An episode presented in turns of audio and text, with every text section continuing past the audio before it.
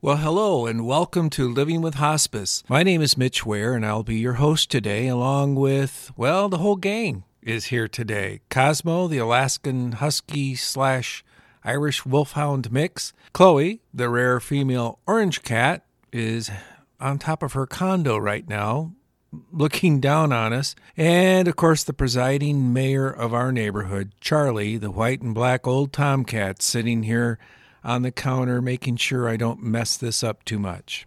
So come on in, grab some coffee, and let's chat about something most of us encounter every single day of our lives, and that's dementia.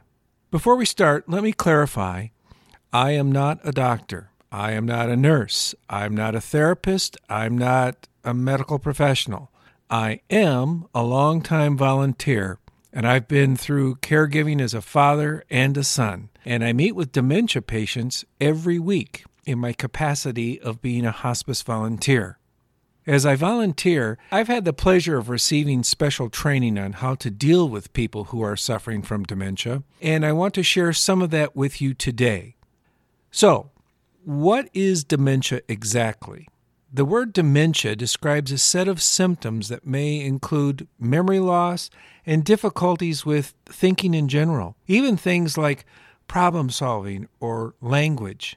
Dementia is caused when the brain is damaged by disease, such as, well, Alzheimer's is a very common one, or it could be damaged by a series of little strokes. Dementia is a collective term, sort of an umbrella term used to describe a variety of different symptoms from cognitive decline. It is a symptom of several underlying diseases or brain disorders. Dementia is not a single disease in and of itself, but it's a general term to describe all these symptoms of impairment in, well, like we said, memory, communication, and just overall thinking. Is dementia the same as Alzheimer's? No. But Alzheimer's is a form of dementia. A lot of people use those terms Alzheimer's and dementia interchangeably, and they are not. Alzheimer's disease is a degenerative brain disease, and it is one of the most common forms of dementia. Now, don't worry, I'm not going to go into a lot of clinical medical speak here, and I promise to keep it as simple and as plain as I can. After all, if you're here listening to this, you or your loved one have already been diagnosed with dementia and have probably had this explained to you already. But for the rest of us, let's just keep it simple and say the medical professionals tell us that dementia progresses in three basic stages there's the mild, early stage, moderate, middle stage, and severe late stage. The progression of dementia can vary widely by the type of dementia and by the person. Doctors can explain more about this and they discuss the specific type of dementia your loved one has. Understanding the type of dementia that you're dealing with can help guide care needs as the disease progresses. So, we are in hospice care for whatever reason, and we are caregiving for someone who also has dementia. Let's take a look at what to expect with the dementia issue. Medical professionals tell us there are several things to look for and ways to respond. First, set a positive mood for interaction. Your attitude and your body language communicate your feelings and your thoughts way more strongly than your words do. Set a positive mood by speaking to your loved one in a pleasant and respectful manner. Use facial expressions tone of voice, and physical touch to help convey your message and show your feelings of affection. Number two, get the person's attention. Limit distractions and noise. Turn off the radio or the television or the cell phone. Close the curtains or shut the door, or move to a quieter area. Before speaking, make sure you have their attention. Address them by name.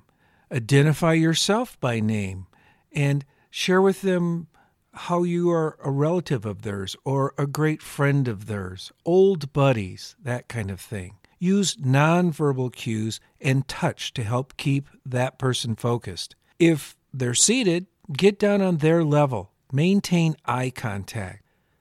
Number three, state your message clearly. Use simple words and sentences. Speak slowly, distinctly, and in a reassuring tone. If they're hard of hearing, you may have to raise your voice.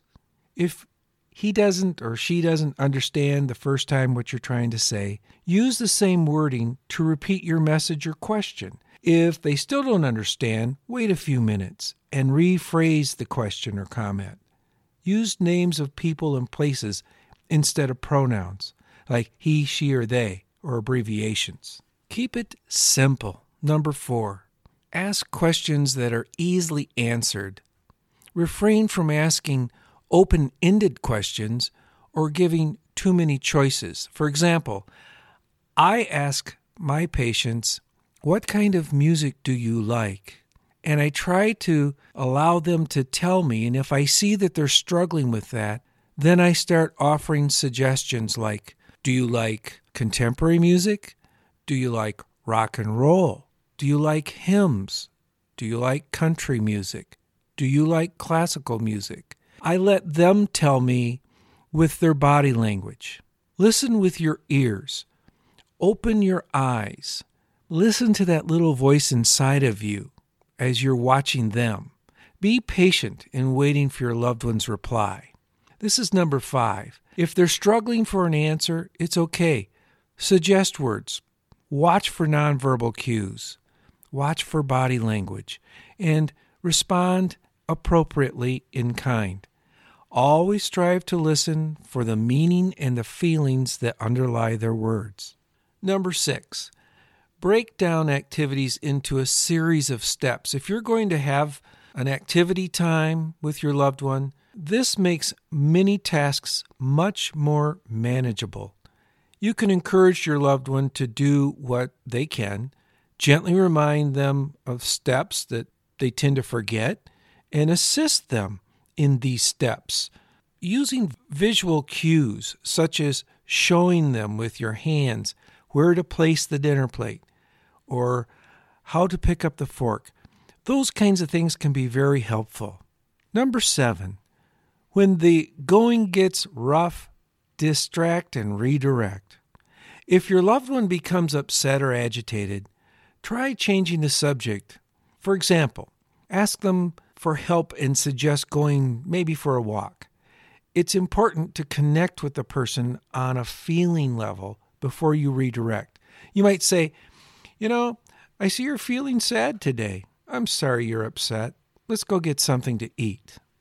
Help them get their mind off of whatever is that's upsetting them. Number eight, respond with affection and reassurance. People with dementia often feel confused and anxious and are unsure of themselves. Further, they often get reality confused and may recall things, well, that never really happened. Avoid trying to convince them that they're wrong. That is one of the biggest mistakes and one of the most common mistakes we all make. Stay focused on the feelings that they're demonstrating, which are real to them and respond with verbal and physical expressions of comfort. Be supportive, reassure them. Sometimes small things like holding their hand or touching maybe their elbow or their shoulder or giving them a hug or praise will get the person to respond when all else fails. Number nine, remember the good old days. Remembering the past is often a soothing and affirming activity. Many people with dementia cannot tell you what happened five minutes ago. They, they can't point you to the bathroom and they can't tell you what they had for breakfast. They may not even know exactly where they're at. But boy, they can clearly recall their lives, say, 50 years ago. Therefore, avoid asking questions that rely on short term memory, such as, asking the person what they had for lunch or did they watch the big ball game last night on TV and golly, what did you think of that outcome? Number 10, maintain your sense of humor. Use humor whenever possible, though not at the person's expense, but try to find something funny, maybe something that happened to you today, something to bring a chuckle to their face as well. People with dementia tend to retain their social skills and are usually delighted to laugh along with you. I use it all the time, and I'm always the brunt of my own humor. Sometimes, actually very often, a person with dementia gets very frustrated. Their happy go lucky or mild demeanor changes. They get irritable. They can lash out. They can say things that are very, very hurtful. I went to spend some time with my 97 year old mom a few years back. She was experiencing middle to severe dementia. When I arrived that day, she was asleep. I gently greeted her. I said, Mom, Mom, it's Mitch. I'm here. Hello, Mitch is here. She turned and she went, Oh boy. And then she looked at my face. And it was a look on her face that I'd never seen before. She said, You're not Mitch.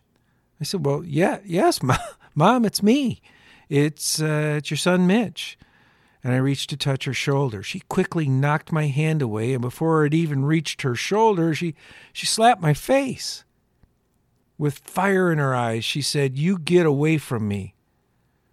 And I, I was I was floored. My heart sank. I said, Mom, it's me, Mitch. I even tried a joke. I said, Mom, I'm it's Mitch, your favorite son, remember? She glared at me and said, You are not Mitch. Get out of my room right now. She then rolled over away from me and pretended to go to sleep. Wow. What happened? Oh my goodness. This was just horrible for me. And I'll never forget it if I live to be 300. My own mom all of a sudden doesn't know me. She slaps me. She thinks I'm somebody that's there to do harm. What do I do? How do I process this? My first thought was to try to convince her I'm her son. We were very close. I didn't get perspective. I, I should have realized that mom had a brain disorder. She had dis- dementia, and that shapes her reality. That's her reality. When you try to control or change somebody's behavior that's struggling with dementia, you'll most likely be unsuccessful or be met with resistance or both. And it's not an argument you're ever going to win. All you're going to do is exacerbate the situation and make it worse. It's important to try to accommodate that behavior, not control that behavior. When I first encountered her that day, I should have said, Hi, Mom, it's Mitch.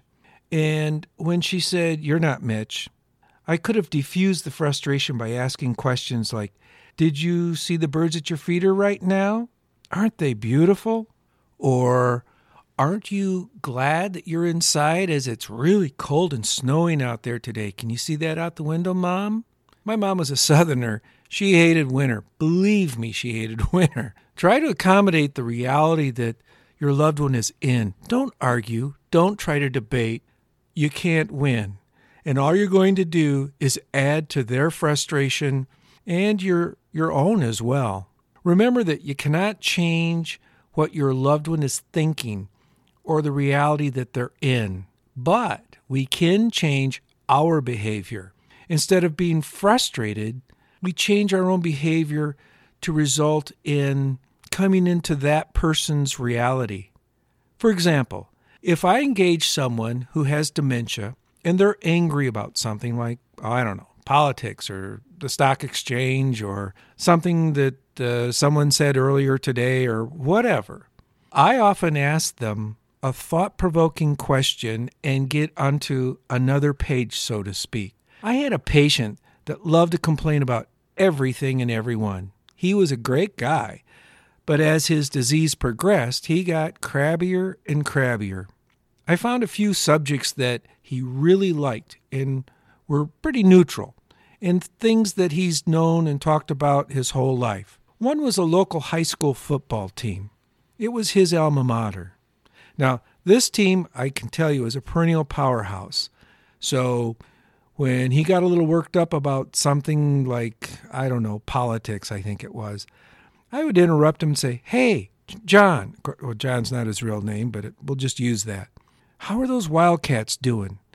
Regardless of the time of year, his face would break into a huge smile, and he kind of nod his head yes, and and he would start singing the praises of that program, that whole athletic program in general.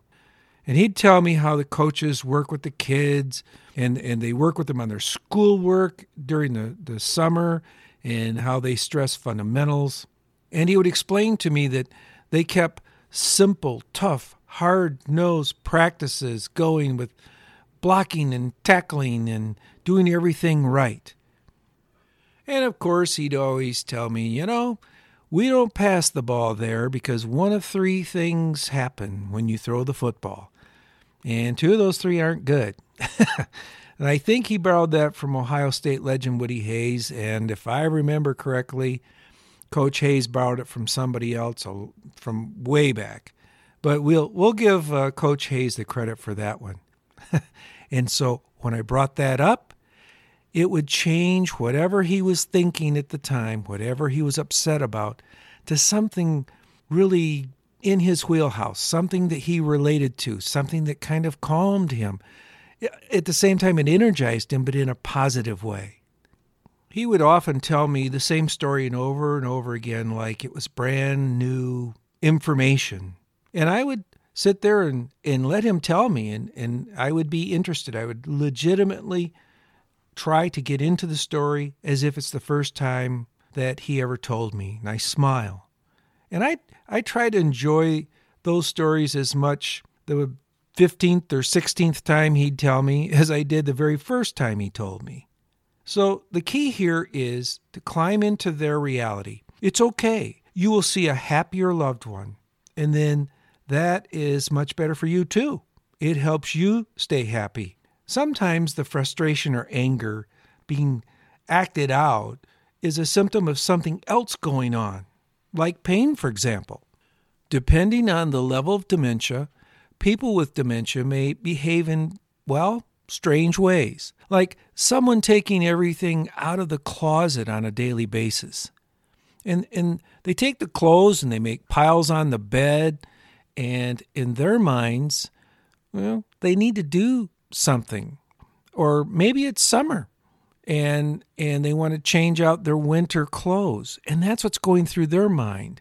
It's summer, I need to swap out my winter clothes. And so they're acting this out day after day after day after day. Or it could be something like washing all the silverware over and over and over again. Try to take into consideration the need of the person as they might have to be doing whatever it is they're doing. Jump into that reality. Don't scold. Don't punish for this behavior. Don't say what's wrong with you. Don't be an alarmist. That sort of response is always poorly received and will often trigger a negative response in them. Be gentle. Speak in a soothing voice and allow your loved one to tell you if she or he is able to speak and, and communicate let them tell you what they're doing. More often than not, these behaviors are harmless. Of course, if it's something that's dangerous, like leaving the gas burners on in the stove or something like that, well, then that's a whole nother deal. And I recommend you get your hospice office involved immediately. The solution you use to handle a, a situation like this may not work tomorrow. And what I mean by that is you may have to get creative to get a desired effect day after day. Something I see a lot is people with dementia often wander around. I've been in lots and lots of facilities. In almost every single facility, there are patients just walk in the halls or driving their wheelchairs up and down the halls, almost nonstop. Well, this happens for a variety of reasons. I think the most common is just boredom. Of course, it could be a side effect from medication or something like that. Discovering the triggers for wandering are not always easy, but they can provide insights to dealing with the behavior. There are some other tips that we can follow to help calm our loved ones who are suffering with irritability or angst from their dementia condition. Start by reducing noise. Remove clutter or the number of persons in the room at any given time. Each of these are stimulants and can cause anxiety. Make and keep the same routines. Keep household objects and furniture in the same places. Familiar objects and photographs can offer a sense of security and can suggest pleasant memories, especially things that go way back. Something that doesn't require short term memory, but is found in the long term memory. Try to reduce caffeine intake, reduce sugar and other foods that cause spikes in energy and trigger irritability. Try a gentle touch. Soothing music is good too. Maybe there's a, a nice book of poetry or, or a story that person likes. Read it to them. And if they're able to get up and, and walk, take a walk. That often helps quell agitation. Let them get outside and hear the birds and see the squirrels running around. Always speak in a reassuring voice. Don't try to restrain the person verbally or even, especially not physically, during a period of agitation. Don't try to debate them. Don't try to argue with them. And whatever you do, keep dangerous objects out of reach. Allow the person to do as much for him or herself as possible. Support their independence and ability to care for themselves. Acknowledge the confused person's anger over the loss of control in their life. Tell them you understand and want to help with their frustration. When loved ones act out, distract the person with a snack or an activity. Allow them to forget the troubling incident, or maybe it was triggered by a, a memory. Confronting a confused person again usually will backfire. It's going to increase anxiety. Dementia can be a very complicated situation to live with and to deal with. And in this episode, we've really just scratched the surface. Your hospice nurse or doctor, and certainly the counselor and therapist, is your best resource for getting assistance and more in depth information about your loved one's specific type of dementia. Before we wrap this up, let me share a little story with you. As you know, our son Matt was in an inpatient hospice facility here in our community for the last six weeks or so of his life. Across the hall from him was an Irish priest, and this priest was suffering from dementia as well as late stage cancer. Often he would waltz into Matt's room with a huge smile on his face and greet each and every single person in the room. And he had this really awesome Irish brogue. He'd introduce himself, to, like I said, to everybody in the room and then go over and chat with Matt. And they actually became fast friends. Every once in a while, we would look out Matt's window, and there the lovely old priest would be walking down the driveway out towards the busy main road. So one of us, usually me, would run out after him. I'd catch up to him and I'd ask him, It's a beautiful day for a walk, Father, but where are you headed? There's some very fresh, right out of the oven chocolate chip cookies back in Matt's room. Would you like to come join me and have a few? He would almost always say, Well, I've got to get back downtown, lad. Evening Mass, you know. They'll miss me if I'm not there. I'd then remind him, Hey, we have fresh out of the oven chocolate chip cookies, Father, and I really think we should go back and have some while they're still hot. His eyes would light up. He'd always accepted my invitation. So we'd turn around and we'd just leisurely stroll back inside and enjoy a few of those fresh out of the oven chocolate chip cookies. This facility was not set up properly for memory patients at the time, and it was brand new. Shortly thereafter, though, they installed all the uh, modern electric locks, and and so this sort of thing can't happen again. You know, the good father, he just tickled me. And as he transitioned from reality to his own alter reality, he still loved us. He was true to his calling. He had a pastor's heart. We weren't even Catholic, but that didn't matter to him. He made a point of going room to room and introduce himself nearly every single day. He would ask how everyone's doing and how he could specifically pray for every single person. That really made an impression on me. He did make one complaint, however. one time, as we were walking back down the hall, he said, Mitch, my lad, you know, I've been coming here once a month faithfully to visit these poor souls, and I haven't seen a red cent from these folks. I I don't know what these big hospitals are turning into. I said, Hey, Father, guess what? There's some fresh, out of the oven chocolate chip cookies in the room. What say we go have ourselves a couple and watch the Tigers? Oh, thank you, lad. Don't mind if I do. and off we went. Thanks for spending your time with us again today. If you have questions about dementia or any other medical questions, ask your hospice provider for more information. And they're there to serve you, and they look forward to serving you. They look forward to answering your questions. They look forward to your comments and to your feedback, just like we do.